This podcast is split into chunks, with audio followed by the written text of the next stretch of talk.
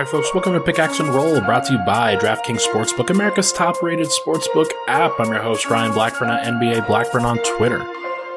It is Friday morning as I record this. Uh, early morning relative to when I usually wake up, let's be honest. Uh, on my second cup of coffee, though.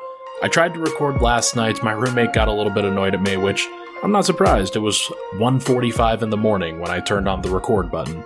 Uh, it's currently about 8:45 right now. Uh, so we, we got a little bit of sleep, got a little bit of shut eye. I watched the uh, I watched the game over again, or at least most of the clips, trying to prepare for this one. And to be honest, I, I think that Denver's loss. And so this is the post game recap for Golden State beating Denver 113 102. This game was Denver 102, Golden State 100, with about three minutes left to go or so. And what that tells me is that the Nuggets failed to execute down the stretch and they ran out of gas. But the game was much closer than the final score indicates, I think. This wasn't really a double digit victory by the Warriors. There were some uh, definite shenanigans at the end that kind of messed with the box score a little bit. But what I will say is that the Nuggets put up a valiant effort to stay in this game. Fourth game in five nights. It's a uh, one of their first times in a long time having a four and five. And the last time that I found, I actually asked Michael Malone this pregame, and he's like, uh, "You're wrong, Ryan. You're actually wrong."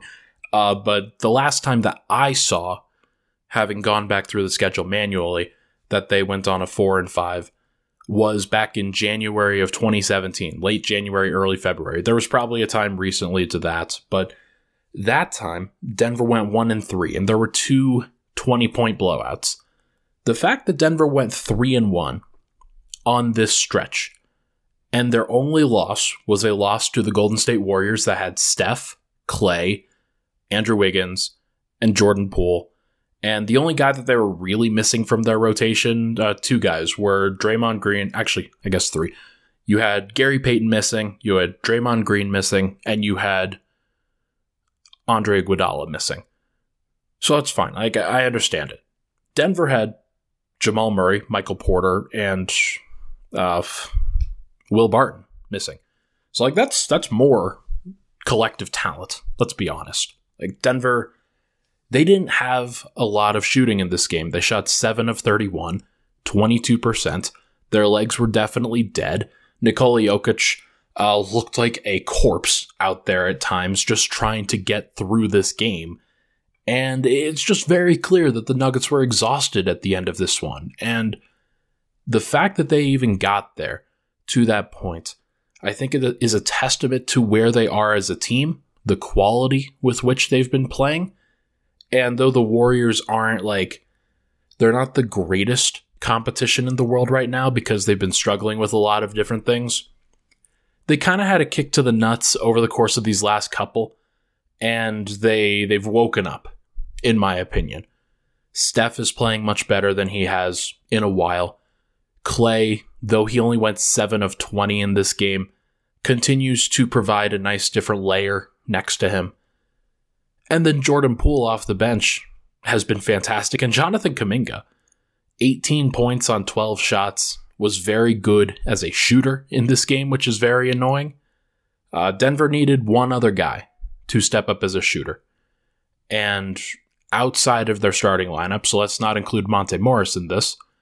Uh, Bones Hyland went one of three from three. Bryn Forbes went one of four. Davon Reed went one of two.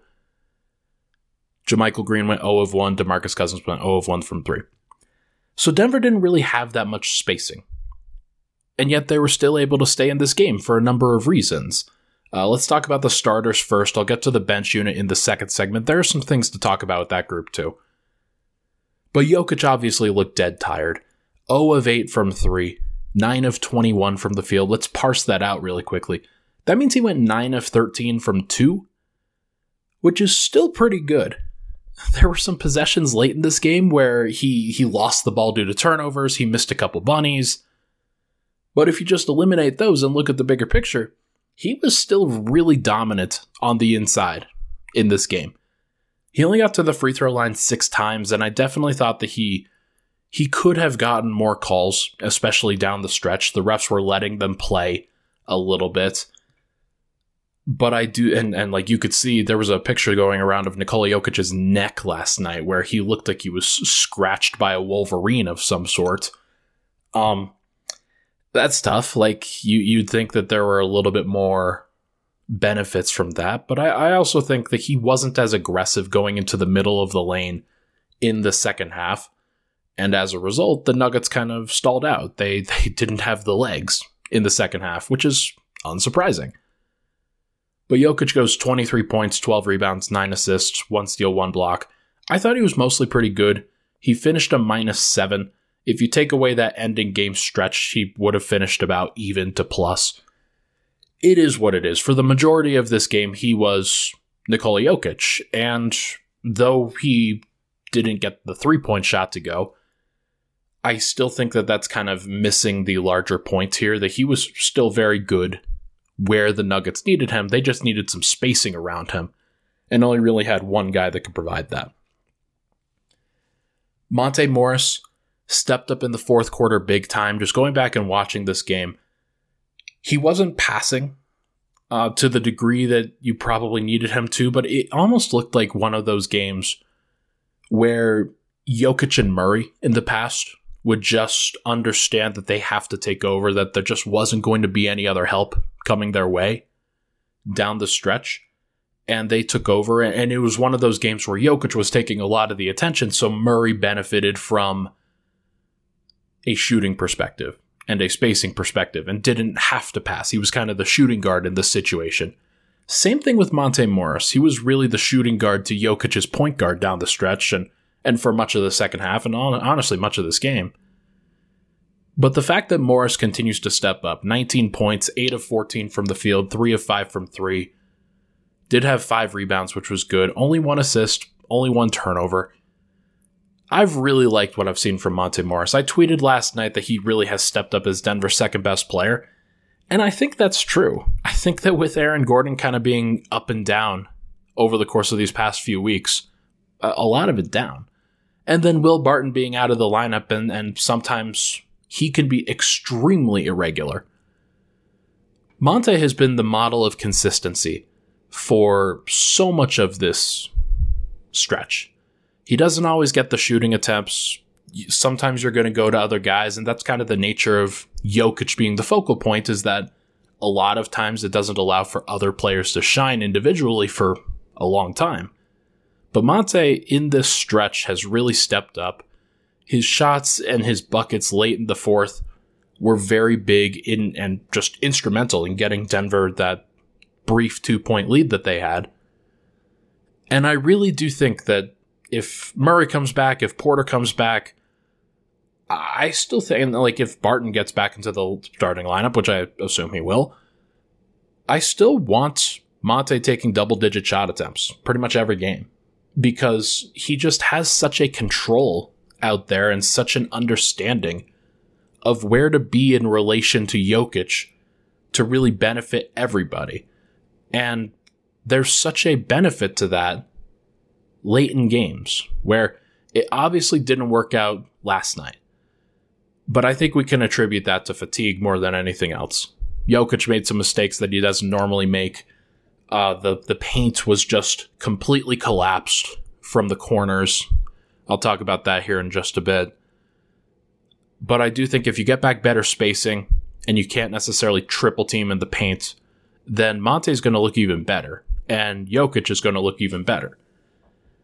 And so I'm looking forward to seeing what that looks like when we get that opportunity. If we get that opportunity, that would be great if we did.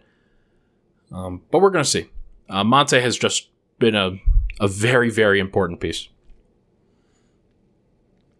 Austin Rivers tonight gets a lot of credit um, for, or not tonight, last night.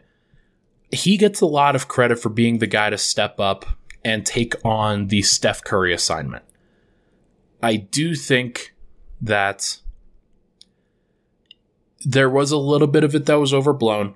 I think that a lot of what Steph did he was getting hot. He would have gotten hot against a lot of different people.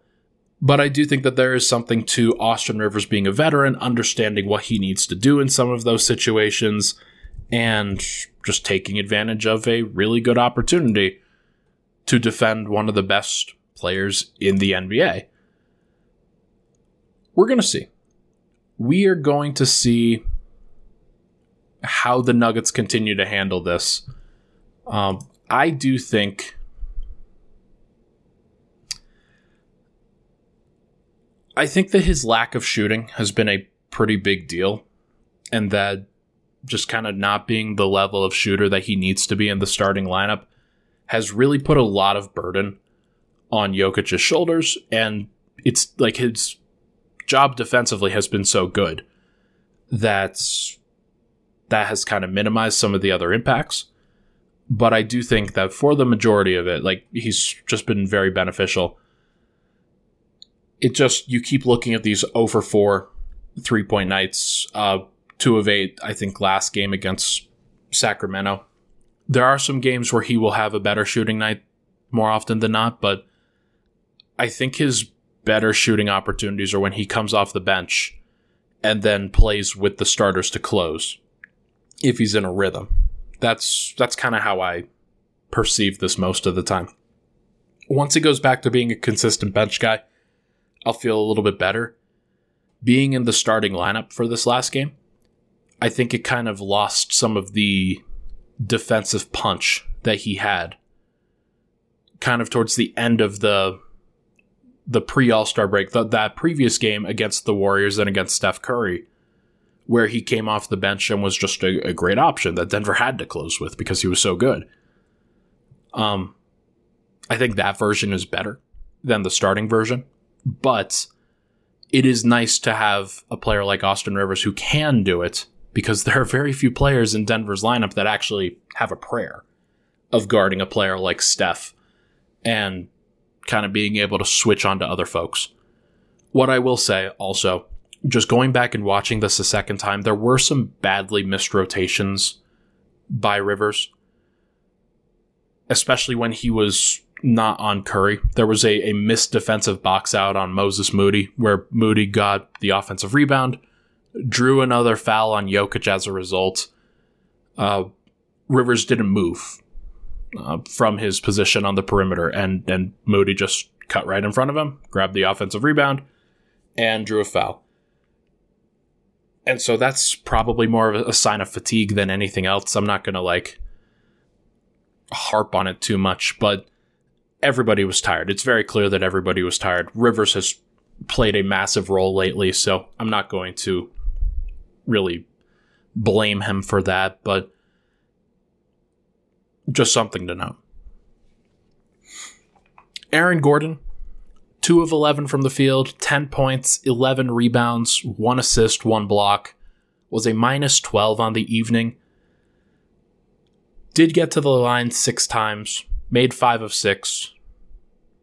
He started off the game poorly, and he started off completely out of rhythm for much of it. I'm pretty sure he went into the first half 1 of 7 he did make a three in the second half, and, and you give him credit for that.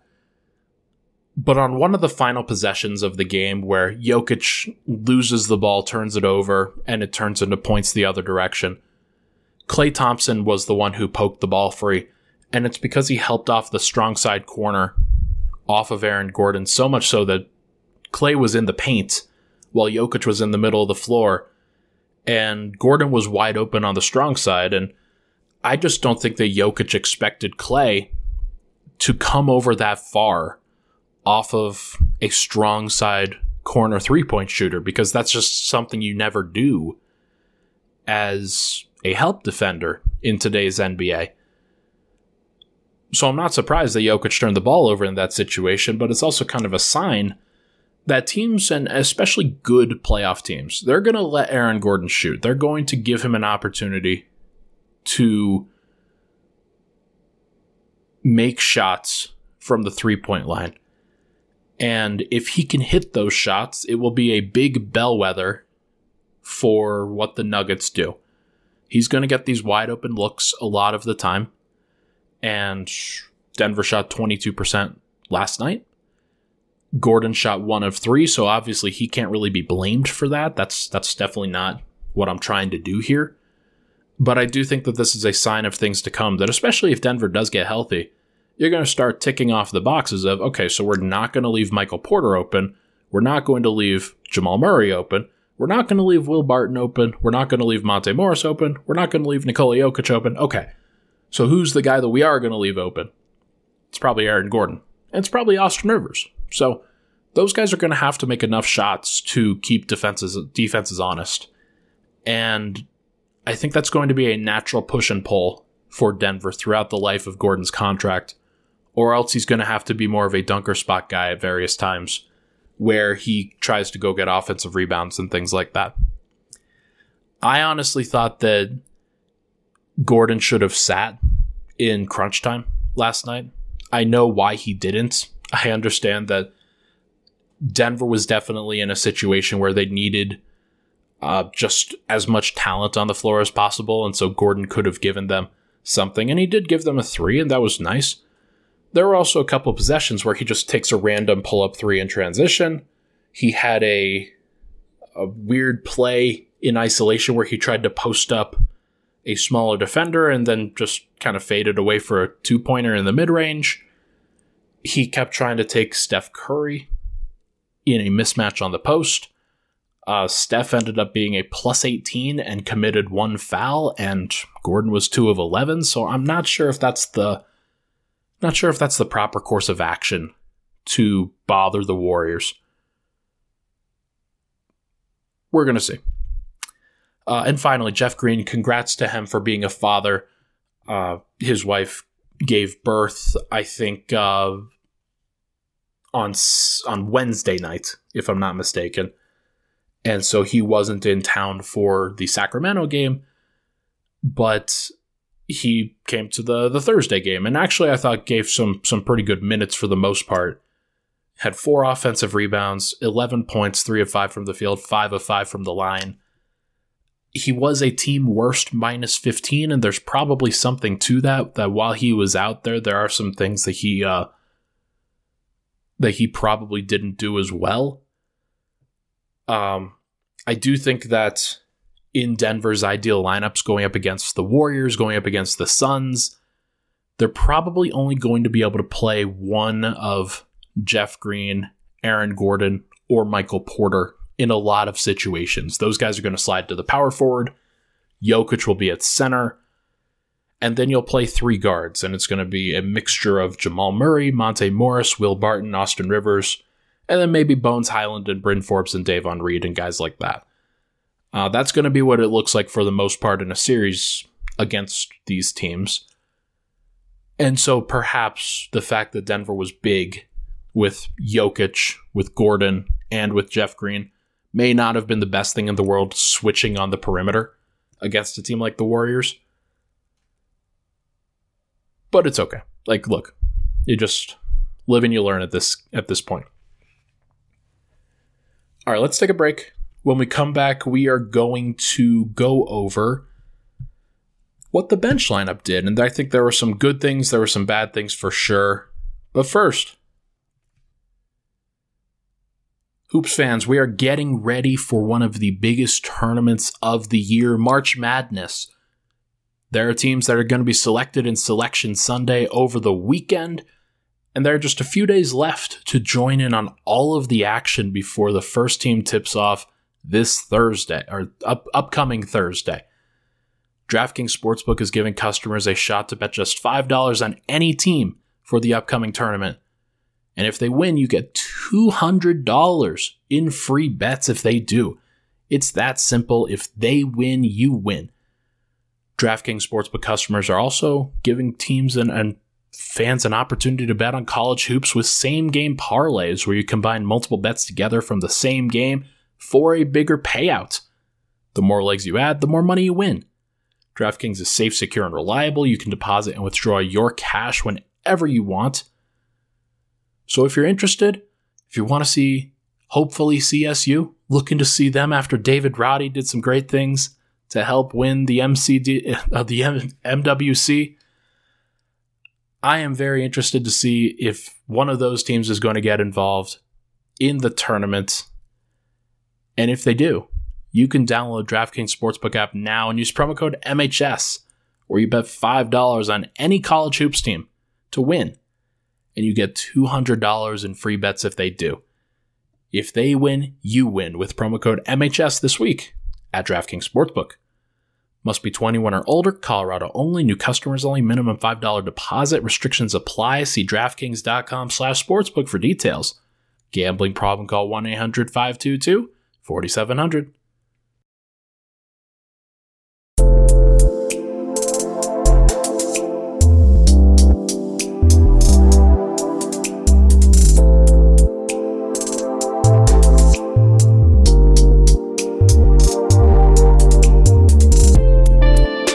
1-800-522-4700. Pickaxe and Roll, Ryan Blackburn here. Thank you so much for tuning in. If you can, it'd be awesome to rate, review, and subscribe to the podcast on Apple Podcasts, Spotify, Google, wherever you get your podcasts. Seen a few reviews come in over the course of the past couple days, and uh, they're so positive. Like everybody's, everybody's just so nice. I, I really do appreciate it. When when you hop on the internet, sometimes you see the negative stuff, but every time I look at the pod, the podcast stuff, everybody is so freaking positive. So I really appreciate it. Thank you very much for all of the support. It really does mean the world. Okay, let's get into the bench. And I do think that there are some major takeaways from this bench group. I want to start with Bones. Let's start with the good.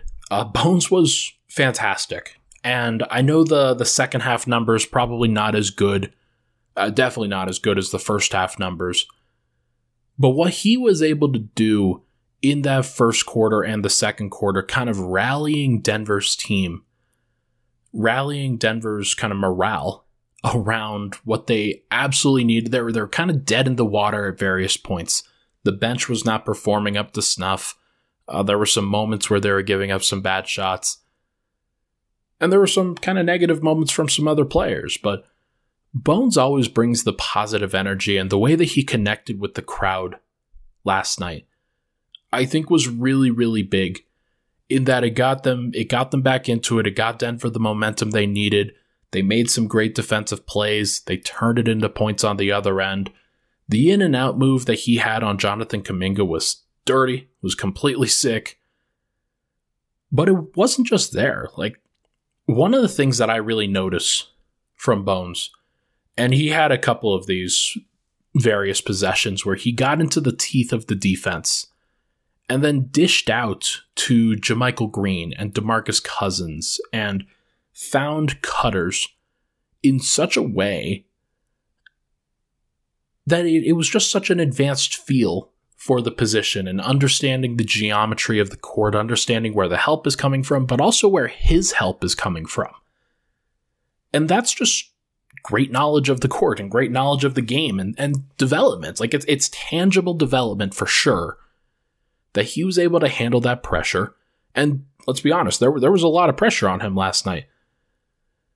To be able to help out at a consistent rate, I thought that like a little bit overstated at times the the level of impact, but all of his plays felt so big that I was almost almost kind of surprised that he didn't close the game in a lot of different ways because the spacing that he provides, the shooting that he provides, the, the level of dribble penetration and that kind of layer to the game, I think that's so helpful for what the Nuggets do. And he's going to continue to learn. There are going to be some learning moments. Uh, one of the funny moments from last night was when he got switched on to Steph Curry. All 170 pounds of Bones Hyland decided that he was going to turn around and try to post up Steph Curry and he had the baseline fadeaway. He said he got fouled. Uh, whether he got fouled or not, I don't like he. I don't know. I I didn't watch that particular replay, but it was pretty funny to watch uh, Bones kind of light up. His eyes lit up like saucers when he saw that Steph Curry, most likely his idol, uh, was was guarding him at that point. He knew he wanted to make a shot, and he didn't.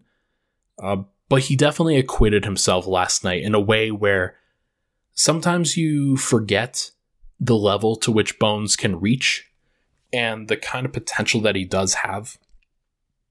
he's not always in a position where he's going to go off for large point totals or anything like that. But he did it in such a holistic way where he got a steal, he got 10 points, he got four rebounds, he got two assists, and he set up a couple more assists that turned into fouls.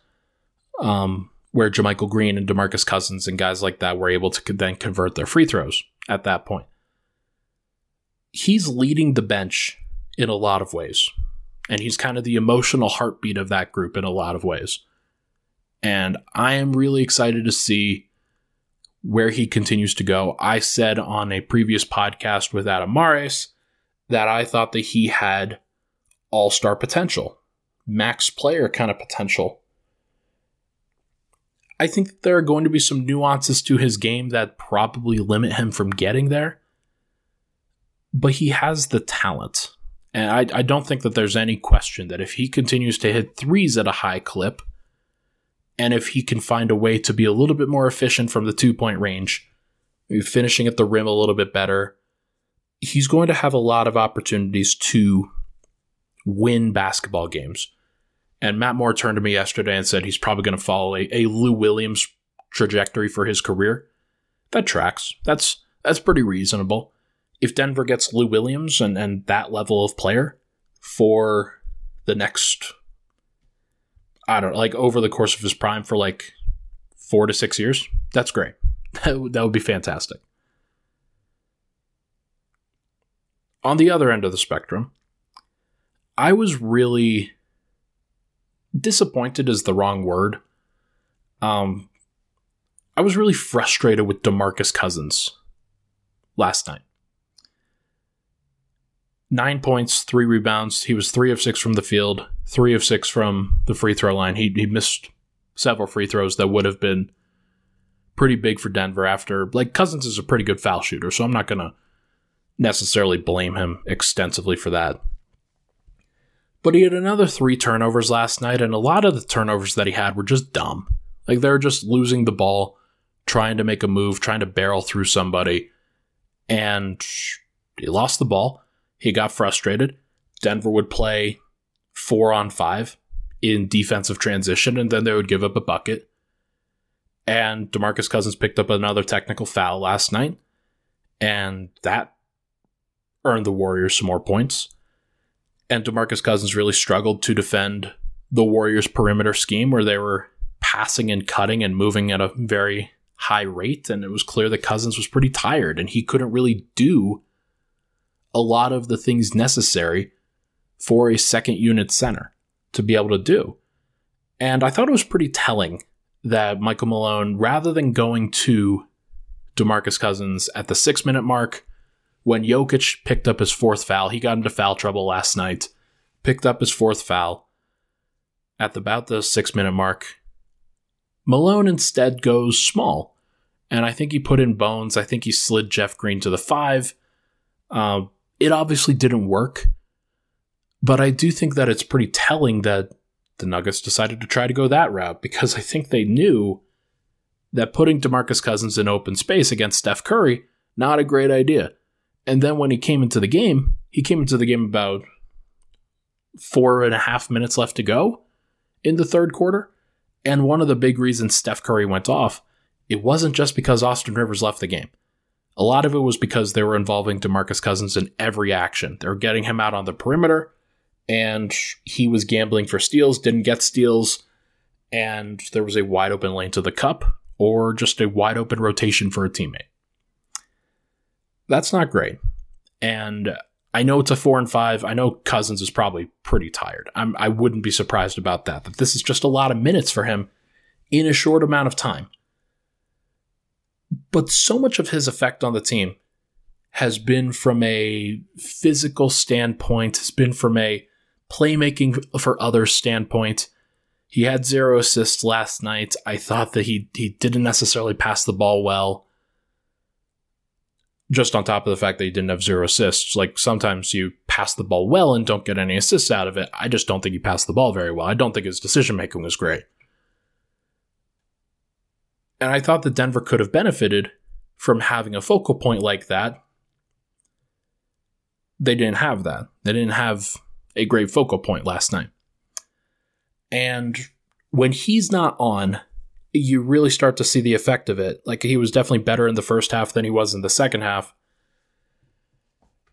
I don't know. I'm I'm a little bit concerned.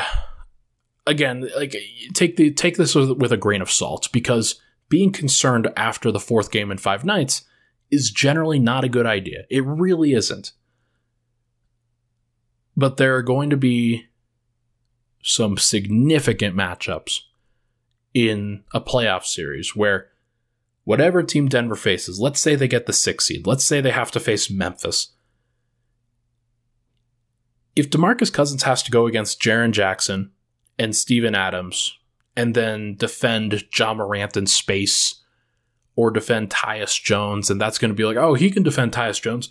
Tyus Jones will kill him in space. And there are going to be a lot of other players on a team like Memphis that'll do that let alone teams like Golden State and Phoenix and Dallas with Luka.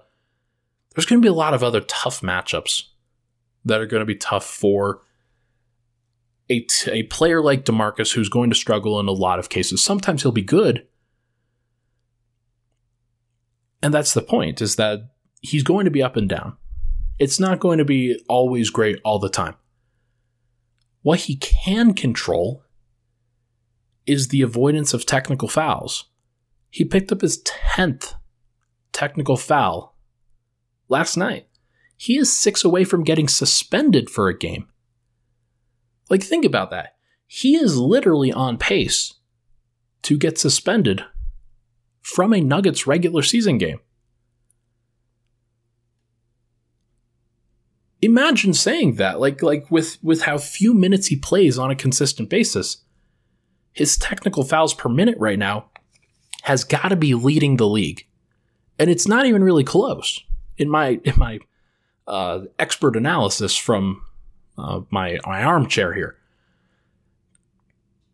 I do think that if he can't get it under control, then there is a very distinct chance that he will be left out of the playoff rotation, despite the fact that he's had a positive impact as the backup center despite the fact that he's had a, a general, like he's been a talent boost for the bench where they've needed guys like JaMychal Green to step up and play the backup five. They've had Zeke Nnaji in there at times. They've had Jeff Green in there at times.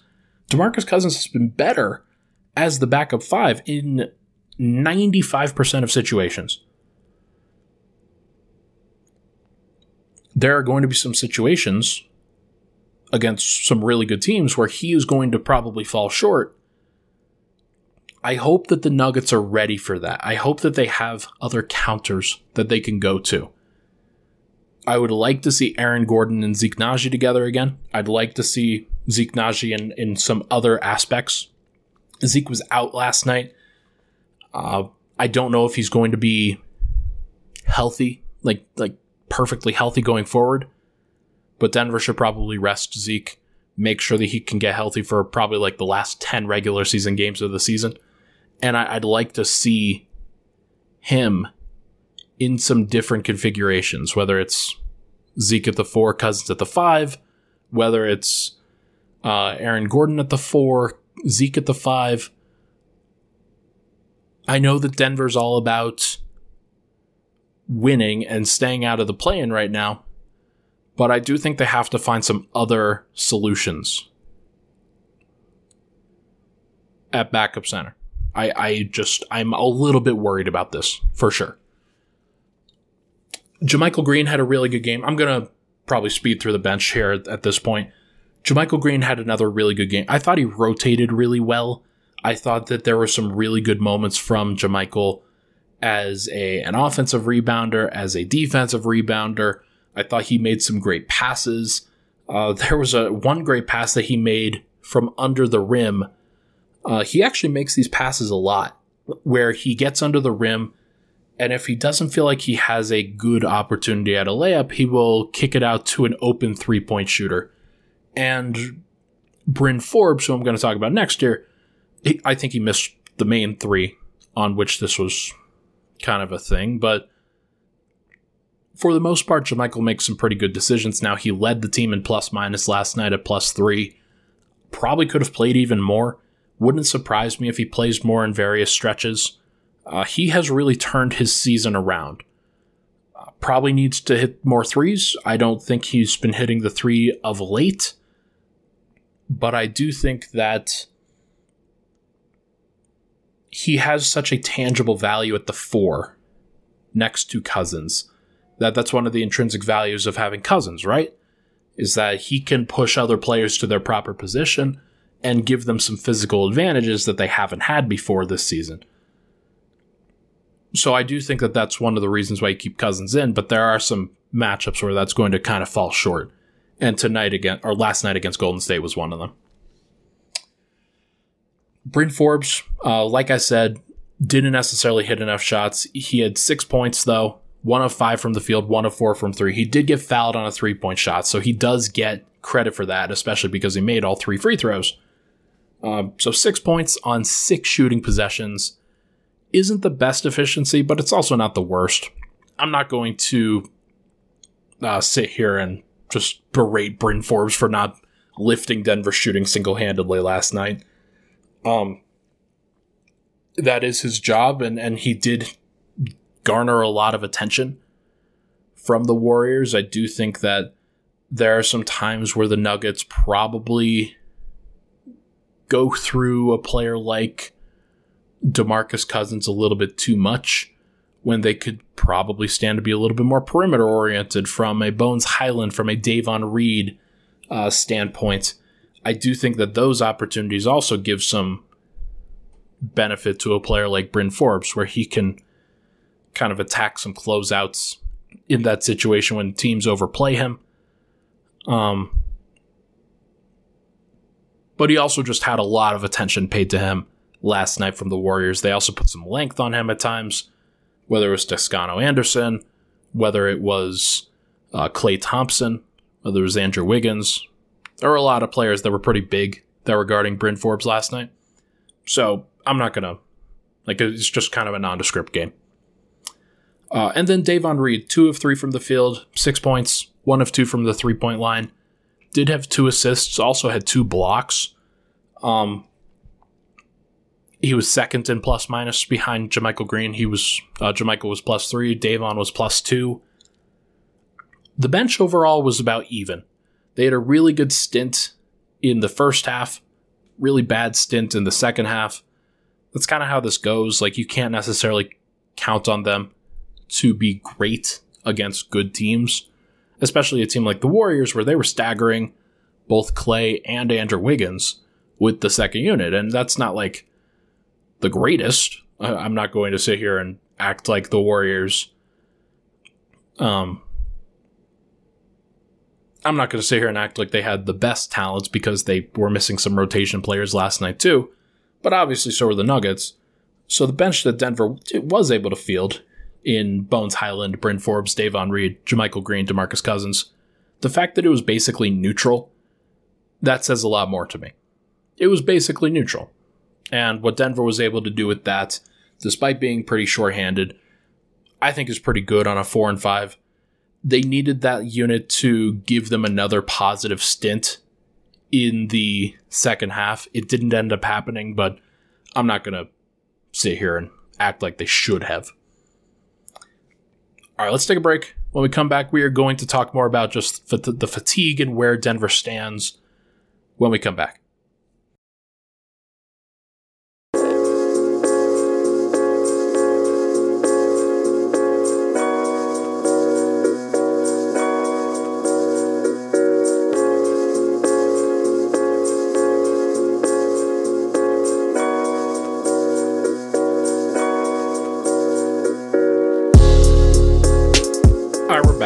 And roll final segment here. Uh, I think probably the way to go with this segment is to just talk about kind of wrap up takeaways from last night, uh, where Denver currently stands, what the fatigue level is, and uh, just whether this is at all concerning at all. Uh, I I'm going to go ahead and answer that. Is it a point of concern? Yes and no. There are some reasons to be concerned. There are some reasons to not be concerned because some fatigue is temporary, some fatigue is permanent. There are some permanent miles that the Nuggets are accruing right now that are not great. Um, but to start the magic number for a playoff seed, it stays at 14. Denver has 15 games to go. So, in order to, like, let's, hypothetically, let's say the T Wolves, let's say they go undefeated for the rest of the year, which means that Denver loses a game on April 1st against the T Wolves. That means that the Nuggets have to go 14 and 1, 14 and 0 the rest of the way in order to guarantee that they outpace the Timberwolves in the standings. Uh, that's obviously not likely, nor is it likely that the T Wolves go undefeated themselves. So there will be some opportunities for the T Wolves to drop some games here. What what I will say is that I do think that with the T Wolves schedule, they they've got some pretty tough games in mid March. I think they're a little bit more liable to drop some games against tough teams that they probably should win. Uh, there will be some home games that they drop. There will be some road games that they don't really have a prayer in, despite the fact that they are fighting for a playoff spot and, and can probably taste some blood, or at least at least get very close to it. Given that Denver lost last night, there's an opportunity for the T Wolves to overtake Denver if Denver slips up. The Nuggets probably can't slip up. They probably have to go 10 and 5 the rest of the way in order to outpace what the T Wolves can do.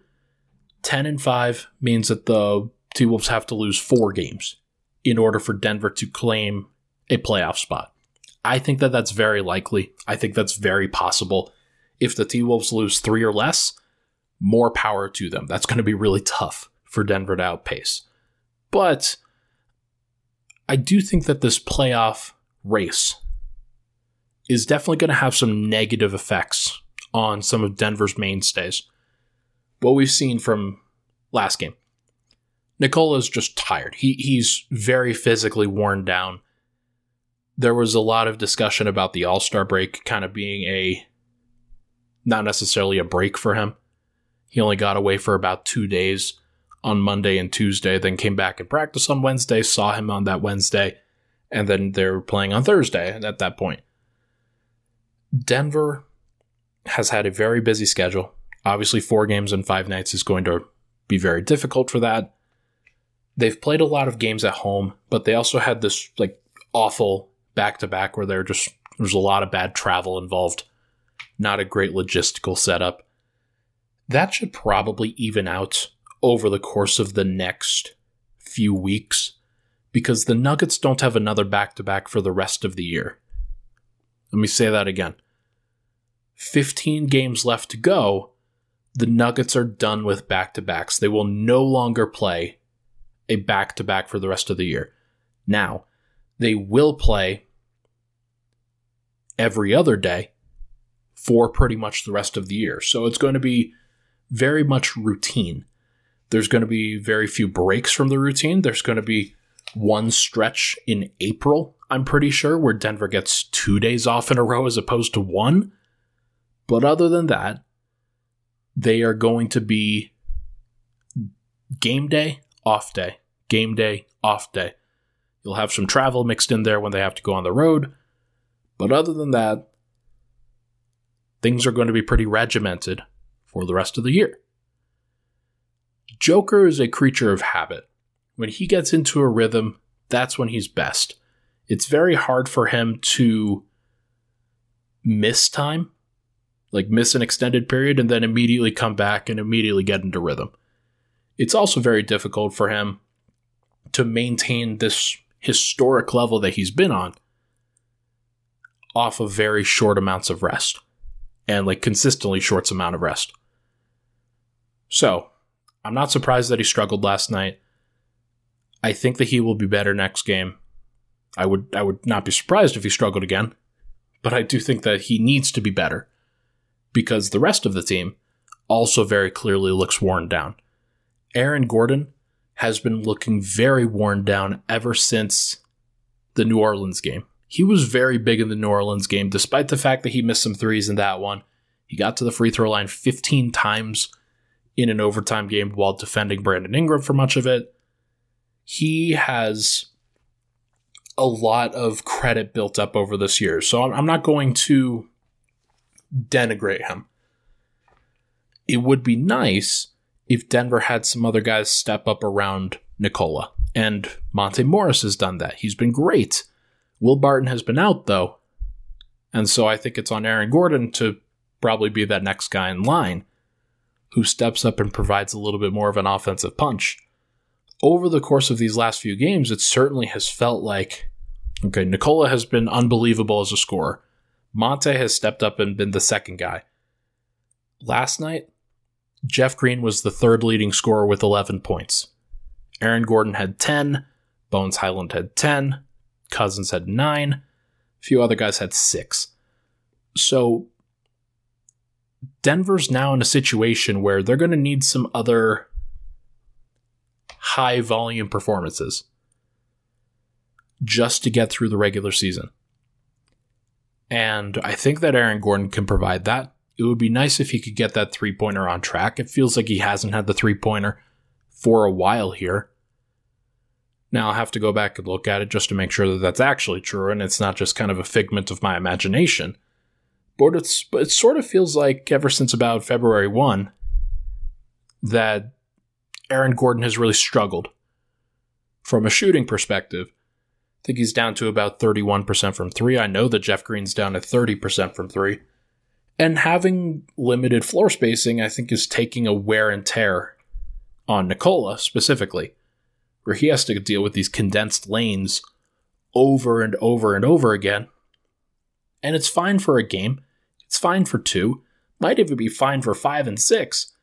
But once you get to game seven and eight in a row of that, can get a little bit physically challenging for him, despite the fact that Jokic is a very clearly well conditioned athlete. I also want to point out that communication broke down more so in this game than any of the others. And that is also a sign of fatigue, where guys are trying to talk, guys are trying to listen, they're trying to do the right thing. Nobody ever tries to not do the right thing. But if you forget a switch, if you forget a slip or a certain coverage, it can completely collapse your defense.